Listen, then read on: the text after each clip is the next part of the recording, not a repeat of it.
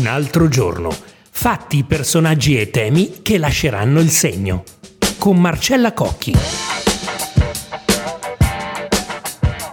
8 marzo 2023. Siamo alla vigilia di un importante Consiglio dei Ministri, a Cutro, dove c'è stata l'ecatombe dei migranti. Qui Giorgia Meloni ha promesso di portare una serie di provvedimenti, come le pene più severe per gli scafisti, i corridoi umanitari su cui la stessa Europa ha promesso di investire per aiutare l'Italia ed altri paesi. Ma c'è un argomento più importante e complessivo di cui si sta parlando in questi giorni e che la stessa Giorgia Meloni sta valutando. Sto parlando della possibilità di riaprire i flussi migratori per tentare di dare una risposta a una fuga, un esodo di massa, che è l'immigrazione, e che negli ultimi tempi ci ha fatto vedere immagini, ci ha fatto assistere a tragedie che ci raccontano di persone in fuga da paesi come l'Afghanistan, come la Siria, solo per citare 2 casi, e che è la stessa cosa che è successa nel caso di Cutro. Se si riapre il dibattito sui flussi migratori, però, implicitamente si rimette in discussione un principio che è quello che è rimasto in vigore in Italia per tantissimi anni, per 20 anni per l'esattezza. Mi riferisco alla legge Bossi-Fini. Ricordiamolo, il principio della Bossi-Fini è che si poteva entrare in Italia solo se lo straniero aveva in tasca un contratto di lavoro. Ebbene, la novità è che Gianfranco Fini, quindi uno dei padri della legge, dice che è arrivato il momento di cambiarla. Raggiunto al telefono, Gianfranco Fini ci dice infatti che la legge che porta il mio nome è una legge datata. Risale al 2002, è una delle più contestate, uno dei testi su cui sono state avanzate più ipotesi di modifica, eppure è una delle leggi, badate bene, più longeve, nonostante il cambio di colore politico dei governi. L'ex leader di Alleanza Nazionale fa sapere di apprezzare l'impostazione di Meloni sui flussi migratori, anche in accordo con l'Europa, perché ci dice: siamo in presenza di un fenomeno emergenziale straordinario. Oggi lo scenario è radicalmente diverso rispetto a 20 anni fa.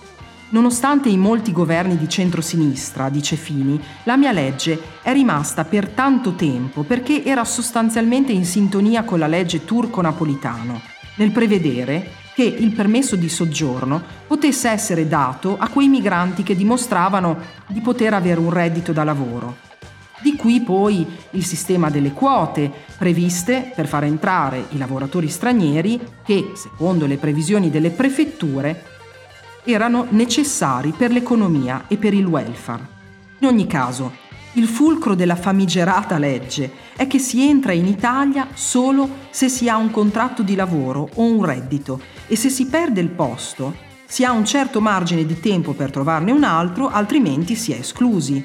Ricordiamo anche che il reato di immigrazione clandestina è stato introdotto nel 2009, con la distinzione tra chi è solo irregolare e chi, appunto, non ha nemmeno i documenti di identità. Ricordiamo anche che uno dei provvedimenti attuativi che si portò dietro da Bossi-Fini fu il cosiddetto decreto antisbarchi, su cui la sinistra e la destra se la sono date di santa ragione, ma, come si è visto prima, solo a parole. L'ex leader della destra post Messina ci dice che il mondo ora è completamente cambiato, perché mentre allora il punto erano i cosiddetti migranti economici, ed erano pochi quelli che chiedevano asilo, oggi, lo dice leggendo dalla stessa lettera di Ursula von der Leyen, a capo della Commissione europea, la dimensione dell'immigrazione è diventata globale, riguarda tutta l'Europa e quella parte del mondo che vive in condizioni economiche migliori rispetto a quell'altra grande parte del mondo che vive in condizioni disastrose. Per Fini, insomma, sono aumentati enormemente i casi in cui il diritto d'asilo è davvero motivato. Ergo, non c'è dubbio che non si possa più affrontare questo scenario con una legge datata. E allora come agire? Qui risponde lui che, ricordiamolo, è stato anche ex ministro degli esteri e dice che bisogna agire su due livelli. Da un lato il controllo doveroso delle frontiere, dall'altro dice che bisogna fare tutto quanto è possibile in sede europea per garantire che coloro che vogliono arrivare, se ne hanno il diritto, lo possano fare in sicurezza e poi possano essere inseriti nel tessuto europeo modificando il trattato di Dublino, di cui, ricorda Fini, si parla da quando ero ministro io. Quello che però non dice Fini è che il dibattito nel centrodestra non è a senso unico. Tanto è vero che il 25 gennaio la Lega aveva sì chiesto di rivedere la Bossi-Fini, ma in senso restrittivo, ad esempio rendendo più difficili i ricongiungimenti familiari o abolendo molte situazioni che permettono la protezione umanitaria.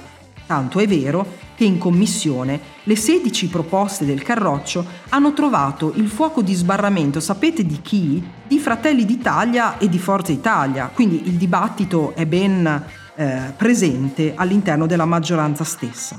La revisione della Bossi-Fini dovrebbe in ogni caso essere sul tavolo del Consiglio dei Ministri di Cutro, come si diceva prima.